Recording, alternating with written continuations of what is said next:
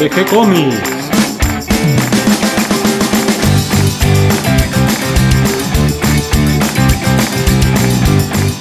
Muy bienvenidos a un nuevo episodio de G-Comics, el podcast donde hablamos de todas las técnicas necesarias para realizar un cómic, cómo dibujar un manga y todo el conocimiento requerido para dibujar esa historieta que tenemos dando vuelta en la cabeza.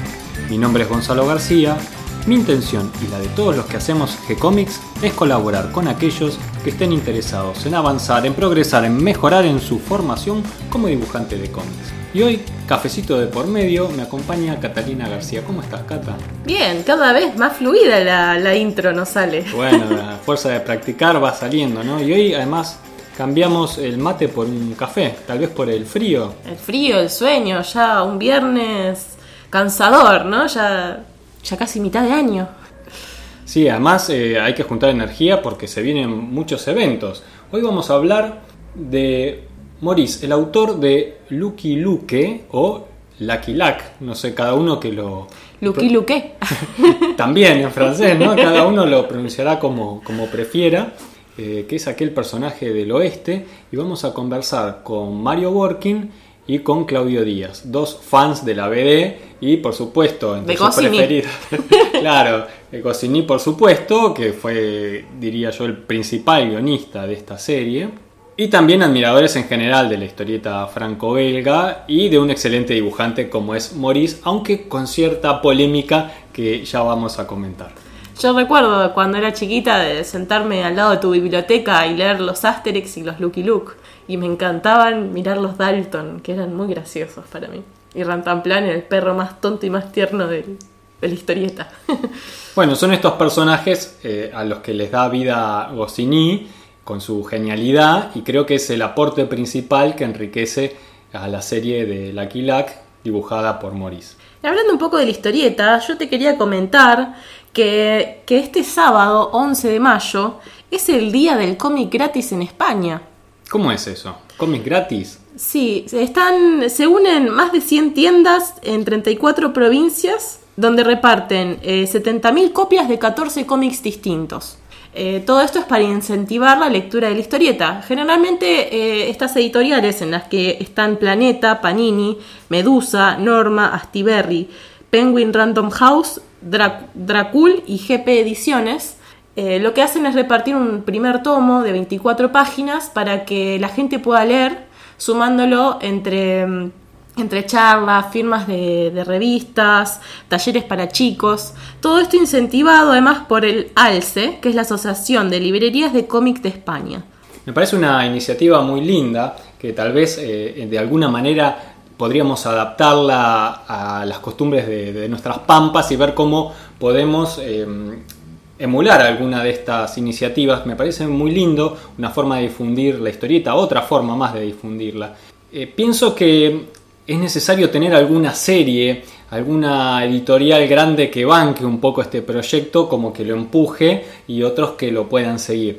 tenemos una serie de eventos acá como la Comic Con que va a estar muy pronto, la Dibujados, eh, todas formas de impulsar la lectura de la historieta y quizás podríamos tomar algo de este ejemplo de lo que están haciendo en España. Nosotros sumamos lo de las historietas gratis por lo menos, no todos los días, no solo un día, a través de la página web, que es la forma más económica de editar una historieta. Sí, eh, con la economía de hoy en día, más de las editoriales en Argentina, que, que es bastante, está complicado de estar publicando números constantemente, por lo menos más de uno al año, está difícil, pero me gusta esto que es un incentivo a nivel eh, de país no es solamente en los eventos de la gente que está interesada en la historieta que se acerca, sino que es algo de estoy caminando por la calle y en la comiquería está están regalando un cómic y yo que no conozco la historieta entro a ver qué, qué es lo que hay, qué, qué es ese mundo. Y me, me, gusta eso, me hace acordar un poco a la noche de las librerías, que acá se hace con descuentos o con eventos. Por ahí estaría, no sé si existe, pero hacer alguna cosa así, aunque sea como para darle un pequeño empujoncito a las comiquerías, a las pocas comiquerías que hay acá.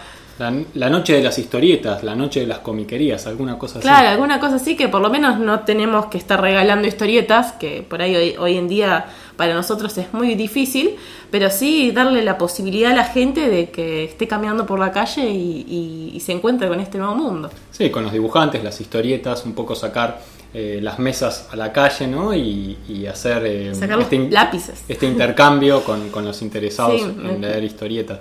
un poco se está haciendo de alguna manera, pero quizás impulsarlo como una movida de conjunto sería lindo. Claro, me parece que falta sacarlo del sector de los lectores de historieta cosa de claro, incorporar nuevos lectores, esa es la tarea que tenemos que hacer, sí, Sí, vamos a ver cómo podemos hacer nosotros con nuestro granito de arena.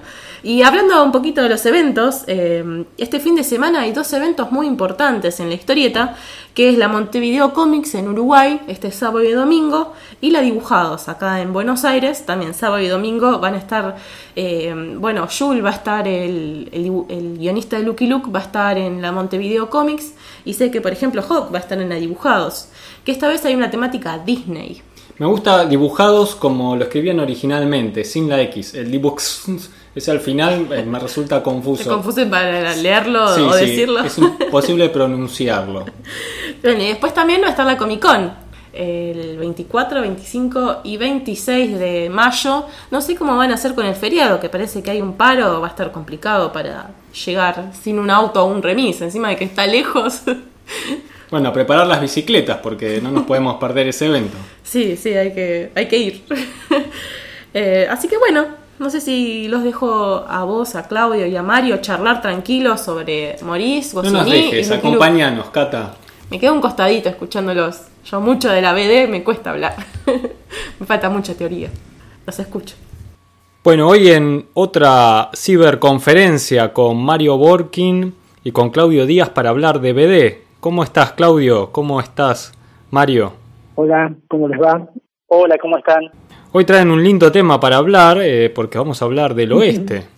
Sí, hoy es un tema excelente, pero además es, prácticamente regresar a mi infancia. Una vez más regreso a mi infancia para disfrutar de uno de los primeros personajes que me apasionaron. Sí, somos dos en eso. Y yo me sumo también porque la BD, la historieta franco-belga, creo que por lo menos aquí en Argentina nos marcó a muchísimos amantes de, la historieta, sobre todo de estas generaciones más avanzadas que, somos nosotros. Sí, sí, completamente. Estoy totalmente de acuerdo. De hecho, bueno, eh, cuando presente el personaje te, te comento una cosa. Ustedes saben que tuvimos muy lindos comentarios, una muy buena respuesta, sobre todo de, del grupo de BD en el que compartimos en Facebook este, las, charlas que, vamos grabando sobre el episodio anterior que hicimos sobre Peugeot. Hablando de los pitufos, eh, tuvimos lindos comentarios, es, es muy bueno recibir eh, esa evolución, sobre todo de, gente que, sabe tanto y, y, además en este grupo de Facebook también hay grandes artistas, así que eh, ver que que desde algún otro lado nos alientan, incluso desde el otro lado del Atlántico, dan ganas de, seguir hablando de, historieta y de historieta francesa, belga, europea en general. ¿Te referís al, al blog de José Luis, al, al DVD? Es sí. impresionante, porque aparte son, son pesos pesados, no solo son, increíbles artistas, ¿viste cómo dibujan y las cosas que hacen. Y, creo que José Luis tiene un blog de DVD que yo digamos, lo vi tarde, pero tiene un montón de información, la verdad que son eruditos del tema, así que sí, es un honor para que nos mencionen. Y bueno, vamos a hacer lo mejor que podemos con el tema de hoy. Así que vamos a hablar de Maurice. ¿Se dice así en francés, Mario? porque en realidad él, su nombre original era Maurice y él hizo como Maurice, digamos, más o menos como la pronunciación es parecida del seudónimo que usó con, con la digamos, en inglés sería Morris, pero este, ellos lo pronuncian Morris como, como su nombre original. Eh, yo tengo emociones encontradas, como dirían los americanos, con Morris, porque, como decía Claudio, Lucky fue. Yo, yo conocí Lucky Luke antes que, que, que prácticamente porque salía en una revista de los 60 que a mí me fascinaba, se llamaba Antifaz. Eh, digamos, Antifaz estaba hecho por, por la gente García Ferrer, parecía anteojito, pero era una, una revista totalmente diferente. Y con, eh, la verdad que a mí, no sé si Claudio te la llegaste a leer en algún momento, para mí una revista genial, tenía un personaje que era el tío de anteojito, pero como si fuera Sherlock Holmes, personaje de detective, y ahí empezaron a publicarse, digamos, muchas de las cosas de la BD franco-belga, y, casi en simultáneo yo empecé a leer ahí el pequeño Nicolás, y Nicolás y, y, Luke Así que para mí fue uno de los personajes más importantes. Por otro lado, yo te decía, qué sé yo, a mí Maurice, que cada vez que lo escucho, lo veo, que sé yo, no me cae muy bien, como, como pero el personaje es maravilloso. Después aclararé por qué, no, no, no, no. pero bueno, eh, pasa un poco eso. Hablar de Maurice es un poco hablar del papá de Lucky Luck, porque prácticamente es como que no se puede despegar de su propia creación. que, a ver, es cierto que Maurice es el creador de Lucky Luke, eh, dice, pero como Gepetto a Pinocho. Para mí el que le da el alma y que lo convierte en un chico de verdad, o sea, es especialidad madrina es Goscinny. Por eso un poco a mí me choca un poco que que no no no, sea tan reconocido Goscinny. ¿Viste? Un poco ese problema que siempre tenemos con Stan Lee, que no reconoció a Kirby o a, Dico, o mismo este ahora que se festejan los 80 años, Bob Kane, que, que nunca le incluyó ni, ni a Finger ni, ni a Robinson, ¿viste? A mí me parece que Morín siempre se quedó un poco corto, porque creo que el personaje sin sin no hubiera tenido la relevancia que tiene. No sé qué opinás vos, Claudio. Bueno, sí, yo también conocí a Lucky Luke eh, a partir de la, de la revista Antifaz. Eh, yo era muy chico, eh, llegaron dos o tres números sueltos porque la revista ya había dejado de salir cuando llegaron a mis manos gracias a los canjes de revista, y me pareció fabuloso. Eh, lo curioso es que no publicaban las historias cortas de Lucky Luke, sino que serializaban varios álbumes. Mi memoria, si no me engaña, me dice que había salido eh, Oro Negro con ese nombre, eh, que, después se conoció Petróleo en la edición española, y también había salido contra Josh Jamon, el Lucky Luke contra Josh Jamon. Sí, contra Josh Jamon, y, si no me equivoco, los Dalton también, porque yo me acuerdo haber leído los Dalton. Claro, esos números no llegué a verlos entonces, pues yo claro, yo, tenía todas, yo, yo ah. digamos, de, soy de la época en que salió Antifaz y tenía todas, eh, y sí, por lo menos, este, digamos, yo me da la sensación que los primeros, los que leí siempre en Antifaz fueron ya con la colaboración de, va, para mí el Lucky Luke, ¿no? Con, con Goscinny. Mira, eh, yo leí yo llamo, yo llamo creo que es anterior. No, pero tiene guion de Goscinny. Ah, bueno, ya, entonces sí, sí. Sí, porque, digamos, Goscinny empieza a partir de creo que la sexta o la séptima. Eh, eh, sí, sí, yo llamo, sí, entonces seguro, porque yo me acuerdo la, la primera que saca con Goscinny fue la una que se llamaba The Race y la sea, la, una del ferrocarril, la pradera. Claro.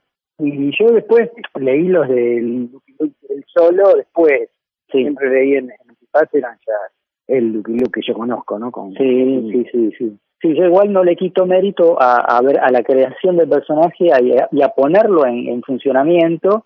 No, eh, solo, o sea, eh, reconozco que, que hizo un personaje atractivo, que además que estuvo influenciado por la por su contacto con la revista Mad y por lo tanto le puso. No puedo defenderlo porque yo también entiendo que se mandó macanas como, como guionista. En su rol de, de guionista se mandó macanas que, que encima no pudo, no pudo subsanar, después lo vamos a hablar cuando llegue el momento, porque no le dio el tiempo físico para, para desdecirse de lo que dijo. Pero, pero sí, reconozco que el personaje lo empezó él.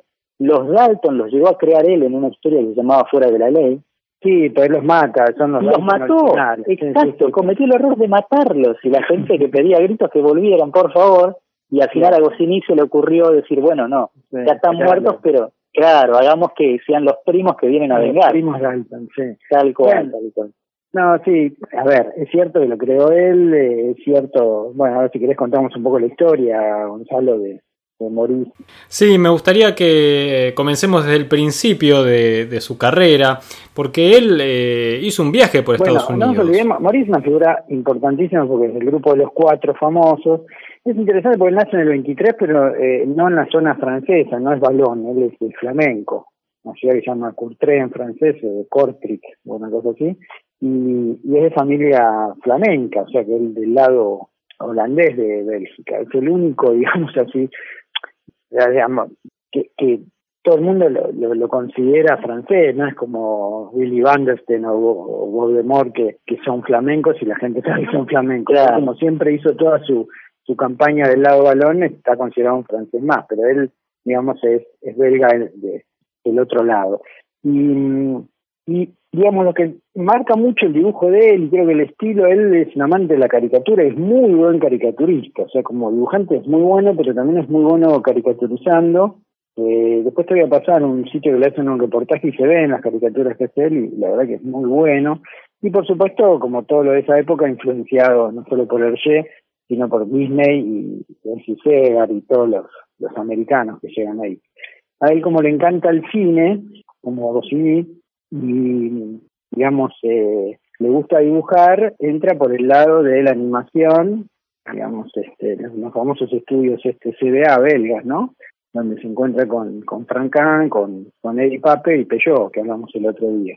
Y, ahí empieza a incursionar en, en la animación, que también le da un estilo muy importante su, a su dibujo. Por supuesto que en el 46, digamos, toda la guerra, el estudio CBA no puede competir contra lo que llega a Estados Unidos, cierra, y él entra con, eh, con y Pape a, a, Dupuy. Y ahí los agarra el maestro Gillet y se lo lleva a vivir a la casa, ¿no? A él, a Francan y a Will, y forman el famoso grupo de los cuatro. Un poco a mí lo que, lo que me enoja, un poco que Gillet, que era el maestro y tremendamente generoso, que les enseña todo y los posiciona, y de hecho Gillet es el que motoriza la escuela de Marcinel, a mí me da la sensación que Morí siempre se cortó un poco solo, digamos, eso por ahí lo que le critico. O sea, sí, en todas las obras de Marcinel vos ves colaboración de todos, de hecho, eh, cuando dibuja Will, los, guiones se los hacen en Franca, Del Port, este, eh, todos trabajan con todo, pero Morí se dedicó a una sola obra, que es esta, y siempre trabajó, digamos, no, no, no colaboró, me parece demasiado. Eh, eso te iba a decir, que mm, tengo entendido que si bien él iba a la casa de Che, eh, no vivía ahí como los otros, no, no pasaba ah, tiempo completo. Ah, mira, eso también explica, ¿no? Claro. Este, y bueno, qué sé yo, nada, a ver, es un grande y no, no, lo puede criticar y, no. y lo que decía Estados Unidos, no sé si te acordás que Gillet después de la guerra él hace un viaje importante por Estados Unidos. De hecho, él se quería ir a vivir a Estados Unidos por dos razones. Primero, admiraba a Estados Unidos, le gustaba mucho, digamos, eh, lo que representaba y tenía bastante miedo de la Guerra Fría y que Europa cayera bajo las bombas, ¿no? Ah, Y no se quería bancar otra así. Entonces se va con la idea de quedarse a vivir allá. Y se lleva a sus dos de sus tres discípulos, que son este, Maurice y, y y hacen un viaje a Estados Unidos, a Nueva York, y después se van a México un tiempo. Eso es tremendamente importante porque, digamos, ahí él toma mucho de los decorados que puedo usar en Jerry Spring y, este, bueno, Morir le sirve también para ver todo, toda la cosa, digamos, de, eh, que después va a usar en, en Lucky Luke. Y, y después se van a Nueva York, donde, bueno, viven ahí en Connecticut, también todos cerca, y Maurice entra, Maurice también tenía la idea en realidad de ir a trabajar a Disney, como muchos de ellos. Y tenían, digamos, este, un proyecto que se le ocurre decir, pero vos decís, que ahora es que Goscinny, cuando va a Nueva York, empieza a trabajar en los estudios este de, de Kurzman. Claro.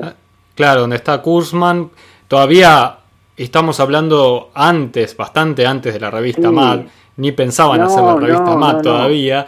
Estamos hablando de... Y, y allí Goscinny dibuja su primera historieta. Él también, Goscinny tenía la ilusión de que pudiera entrar en Disney, ¿no? Y por supuesto como a Maurice no, no le interesa a lo que estaban haciendo, pero sí, eh, empiezan a trabajar con esta gente que es la caldera no solo de la revista Matt, sino de toda la S, ¿no? O sea, ¿te acordás cuando hablamos de, de la S Comics?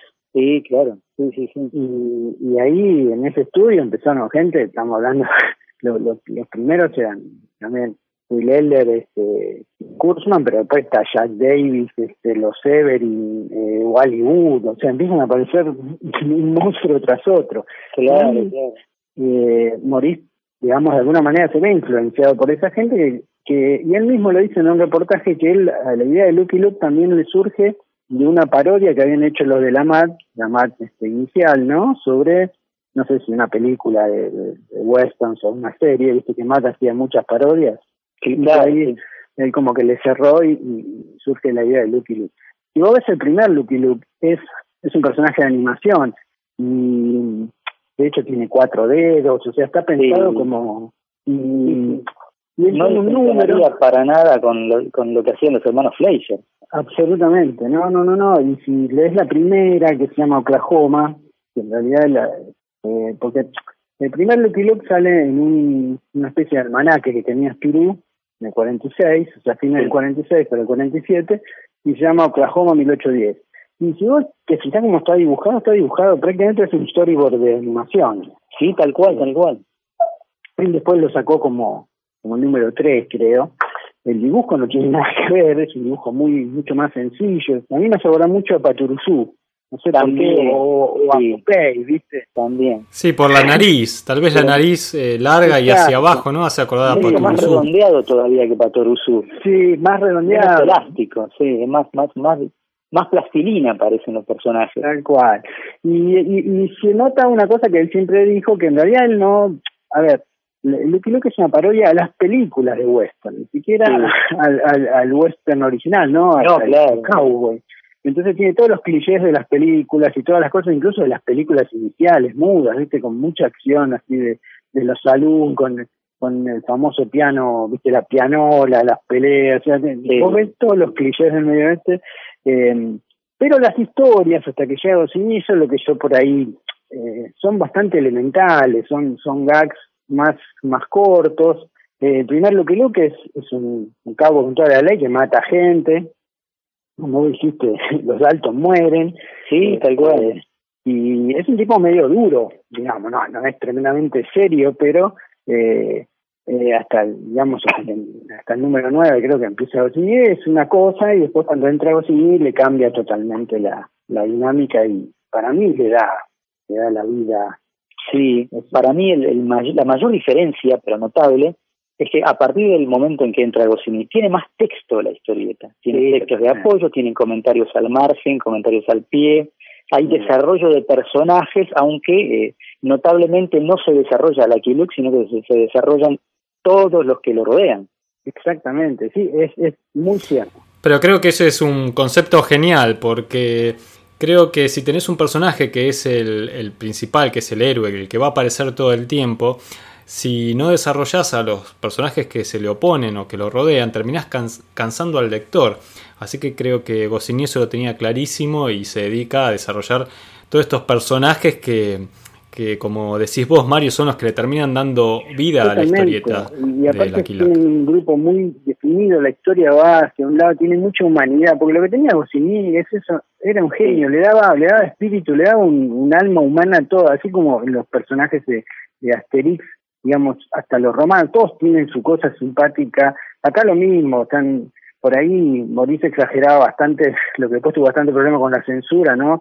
Lo- Los, famosos este, clichés americanos, ¿no? Los negros, los chinos, los este, las, los pieles rojas, qué sé yo. Pero son muy divertidos porque tiene esas cosas tipo Asterix, ¿viste? Del piel roja que fuma una pipa, que Sí. es horrible y él la quiere Sí. fumar la pipa a la paz con todo el mundo y todo el mundo se escapa. Tiene esos gags, ¿viste? Que solo a Goscinny se le ocurren y son geniales. Sí, bueno, geniales. como vos decís, él, yo creo que es Goscinny el que le da vida a Jolly Jumper para que hable. Eh. Claro, sí, vos sabés que eso no lo pude comprobar del todo, no sé si llegó a hablar antes, supongo que sí, eh, el caballo, si se habrá expresado alguna vez antes, pero donde yo lo veo hablar y comunicarse con Lucky Luke es realmente después de la aparición de Goscinny. Sí, sí, sí, sí. Si bien no es un diálogo, no nunca es un diálogo, ¿viste? Es Y la algo, comentario. Claro, y, comentario y el caballo comenta, pero nunca se termina de saber si realmente Lucky Luke lo entendió o no. Es cierto lo que vos decís, sí, sí, sí, Es sí, un gran una, ese. conver- una conversación paralela. Sí, Este, Pero y después, bueno, como vos decís, los Dalton son personajes imprescindibles en el universo y son geniales, es un invento genial. Eh, es cierto que la, la creación, la recreación de los Dalton, que él los había matado, como en vez de los hermanos Dalton, los, Sí. los primos Dalton, Los primos. buenísima. Lo- todos son Gran álbum. geniales. Sí, es un gran álbum. Es de los primeros que hizo Goscinny y es un gran álbum. Es un gran Increíble. Por eso yo, para mí, Lucky Luke es con Goscinny, qué sé yo. Parece que hasta ese momento es un... Goscinny hizo mucho a favor. Con los Dalton hay tres, tres historias que me parecen geniales. Eh, una es, bueno, Mamá Dalton, ¿no? Sí, Darles esa, esa vuelta de tuerca de, de por qué se vuelven delincuentes y cómo. Eh, no sé, me parece genial. Después, bueno, la, curación de los Dalton, donde aparecen estos elementos de, la protopsicología, ¿no? Los primeros experimentos psicológicos. Eh, algo genial también, donde eh, el que se termina curando, aunque sea por unos minutos, es Rantanplan, que sufre un shock de, lucidez y de inteligencia. Ese es genial. Y, y el otro que para mí es maravilloso, es este, los Dalton van a Sí, coincido totalmente. Coincido. Lucky Luke de Lucky Luke. Cuando se ponen a insultar. Lucky Luke de Lucky Luke. Genial. yo me maté de risa con eso. Eh, eh, se le escapa a Joe Dalton que están buscando a Lucky Luke y los mexicanos le preguntan qué es esa expresión y él dice, no, es un insulto. Cada vez que me enojo digo Lucky Luke. y empieza Lucky Luke de Lucky Luke. no, genial, genial álbum. Y después con respecto a los episodios de Rantanplan, eh, uno de mis personajes preferidos también, eh, me encanta el de la herencia de Rantanplan. Sí, sí, sí, tal cual, es muy buena eso. Que es donde pasa a ser eh, prácticamente el protagonista de toda la, historia. El perro Rantanplan. Está en spin-off de Rantanplan. Claro, tal cual, sí. Hay cerca de cinco álbumes por solitario. Tal cual. Sí, eh, yo los llegué a leer, no los eh, disfruté tanto porque parecen destinados a un público un poco más infantil. Están más en el gag visual y menos en el, en el sarcasmo o en, la parodia al género. Tal cual. Ustedes saben que comentaban que los conocieron a a los Dalton, a Lucky Luke, a todos estos personajes de Maurice eh, a través de las ediciones de la revista Antifaz. Yo los conocí un poco después eh, por las ediciones de los álbumes que hizo aquí en Argentina la editorial Abril. Tal cual, sí, sí. Brillante edición y al principio, eh, esto es un mérito enorme, tienen traducciones hechas en Argentina. Ah, no fue sino, claro, sí, no fue sino hasta el episodio 6 o 7 que empezaron a, levantar las traducciones de, España directamente. Eh, yo lo pude comprobar porque eh, los primeros álbumes los comparás con los españoles y tienen un texto distinto. Los de Asterix también, ¿eh? Los de Asterix también. Tienen frases distintas, con el mismo sentido, pero eh, completamente distintos. Yo recuerdo en Mad Alton, por ejemplo, que tengo la edición nacional de abril, que Mad Alton dice escucha al perro. que está bien, bien, claro, que viene de acá, eh, no, no, no el échate o lo abajo de las otras traducciones, échale. Esa fue una eh, hermosa edición eh, al principio. Ah, y no sé si ustedes lo saben, pero cuando lanzaron tanto la Luke como Asterix, eh, lo hicieron con apoyo, si recuerdo bien, de la revista Siete Días, que era de la misma editorial. Eh, y, de, sí, y lo hicieron de esta manera. Con la revista Siete Días venía durante tres semanas, creo que era semanal, eh, eh, un fascículo de cerca de 16 páginas de Lucky Luke. Y si vos completabas los tres fascículos, tenías completa la aventura del pie tierno. Mirá vos. Esta, este fue mi, ah, primer, segundo contacto, digamos, con Lucky Luke, porque yo iba, me, llevaban de chico a, a, la fuerza y a regañadientes al dentista. Algo al que todos los chicos quieren ir desesperadamente, pero yo no. la cuestión es que la única razón por la que yo iba eh, era porque sabía que en la mesa de espera había revistas siete días y adentro estaban los fascículos sin arrancar de Lucky Luke. Entonces yo me, me la pasaba leyendo y me llamaba el dentista y decía, bueno, el siguiente, no, no, estoy leyendo. Así que nada.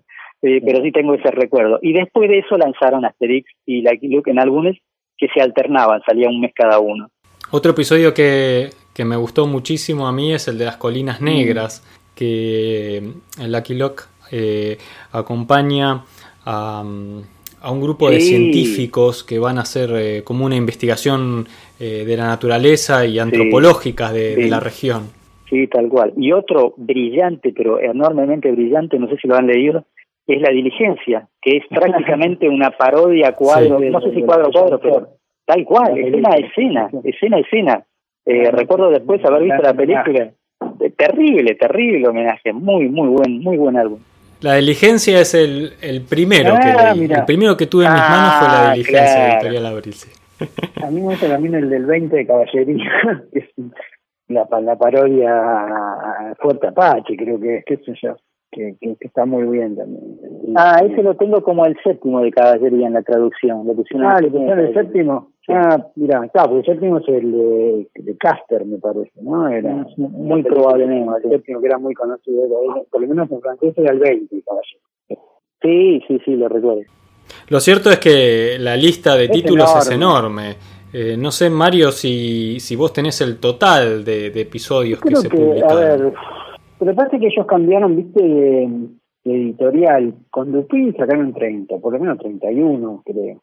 Y después, eh, cuando empiezan con la segunda tanda, que es con Dargo, o que viste que después este Mauricio hace como una especie de edición, él, ediciones Sí.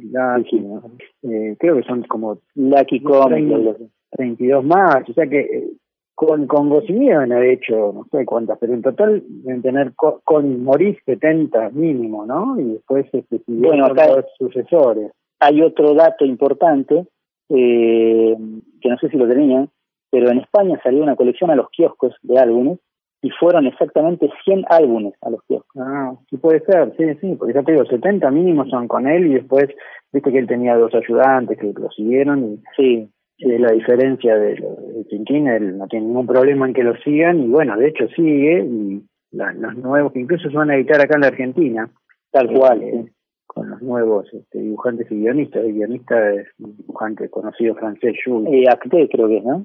Y Asté es el que hizo, si es el mismo, es Asté el que venía dibujando ahora en los- toda la última, la tanda. Eh, porque antes estaba Jambier y Frederick García, que eran los ayudantes de él, pero creo que ahora lo sigue Asté. Y, y el personaje sigue.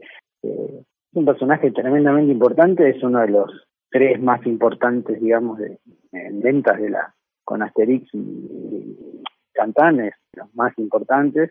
Yo creo, no sé, no sé si soy el mismo de la idea, pero me parece que, que Woody de Toy Story está, Ah, tiene mucha influencia de Lucky Luke.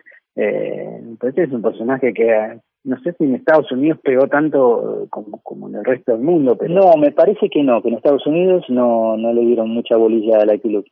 Eh, la- por lo menos la misma que Asterix, o sea, casi, casi claro, un, sí, un no, elemento para, para exquisitos.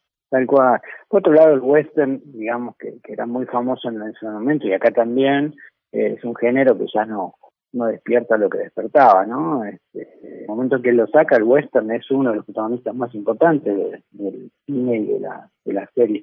No sé si te acordás, pero en los 60 acá había, yo que había mucha tele en esa época, había Sí, unos 12 eh, series de, de vaqueros, de, de- de Sí, las sí, telenovelas que eran Bonanza, Valle de Pasiones, Valle de Chaparral, qué gloria, qué que era. y después El hombre del rifle. no, el hombre del rifle, Bronco, Cheyenne, la Oh. Los Dakotas, había millones. Este, Caravana.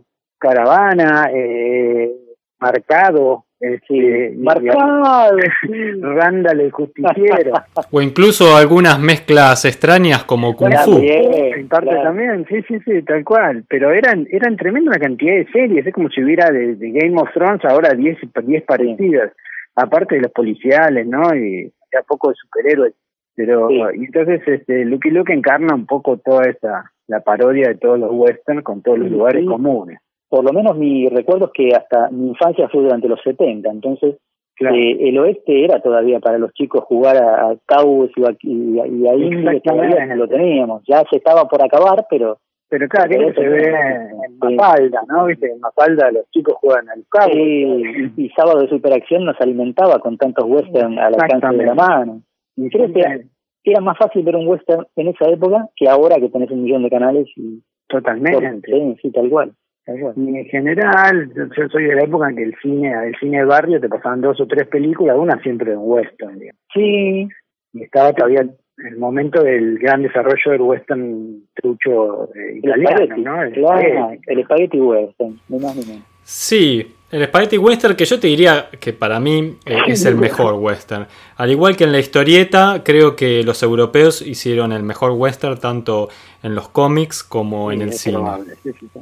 Bueno, ahí hay, hay un cierre interesante porque hay una versión de Lucky Luke en cine que la hace Terence Hill, Sí, muy bueno. uno de los protagonistas más importantes del western spaghetti, ¿no? ¿Te acordás? El Terence Hill, no sé cómo será el nombre real en italiano, pero era uno de los actores así de, de un dúo que... Claro, con Bud Spencer. Bud Spencer, exacto. Ese era el, el dúo famoso que hemos visto en el cine, en películas y que después se separaron. Y la película es, genial. Si bien tiene libertad, se toma libertades, pero el, mm. si vos la mirás, el ritmo eh, de la película, el ritmo en que está filmado, es el mismo ritmo que, encontrás en el cómic al leerlo.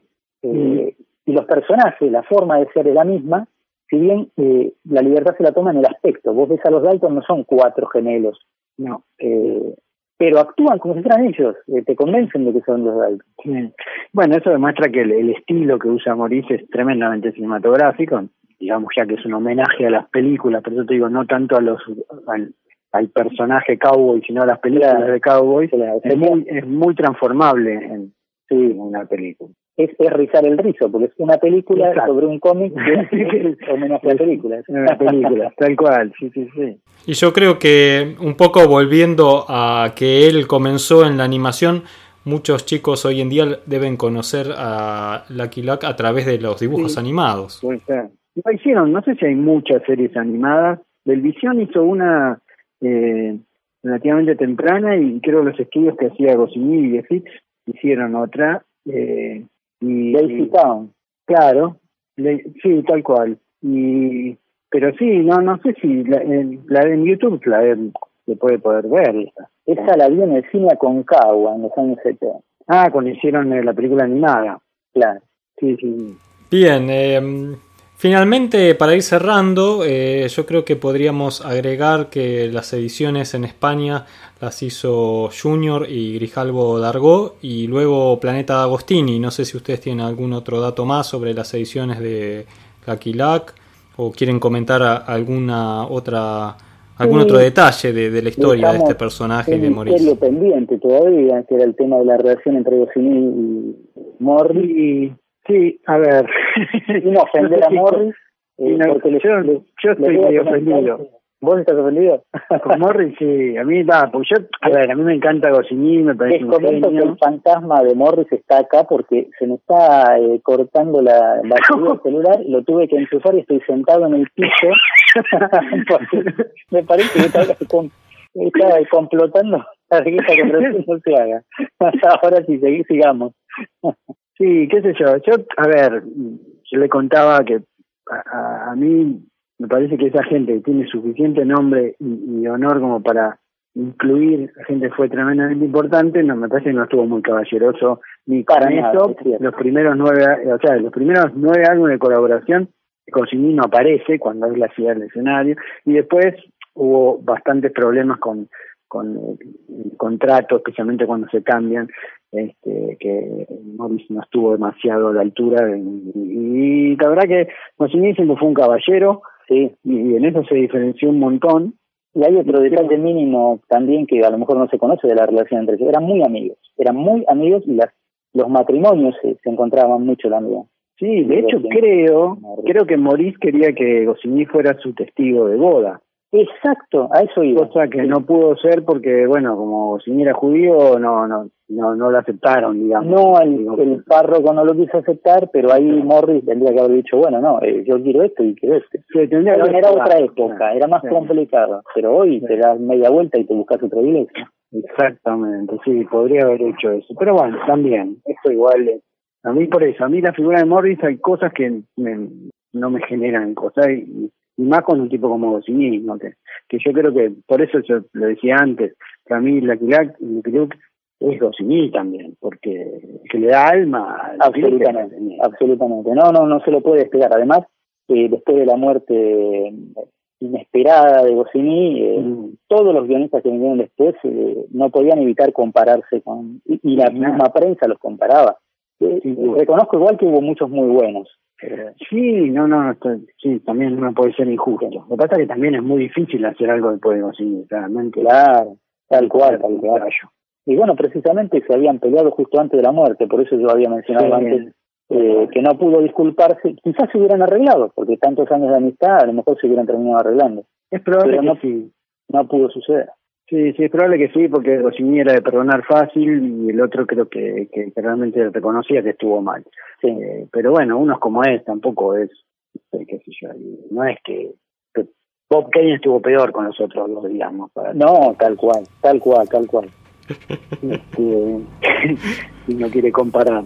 Eh, pero bueno, hay una, no sé si escuchaste Finalmente yo quería marcar una, un detalle más, como ya para despedirnos, es que mm, algo que a mí tampoco me gustó y que tiene que ver ya con una cuestión más de tal vez de exceso de corrección política que me molesta un poco. En la historieta creo que se caracteriza por ser incorrecta y que de ahí viene parte de su fuerza.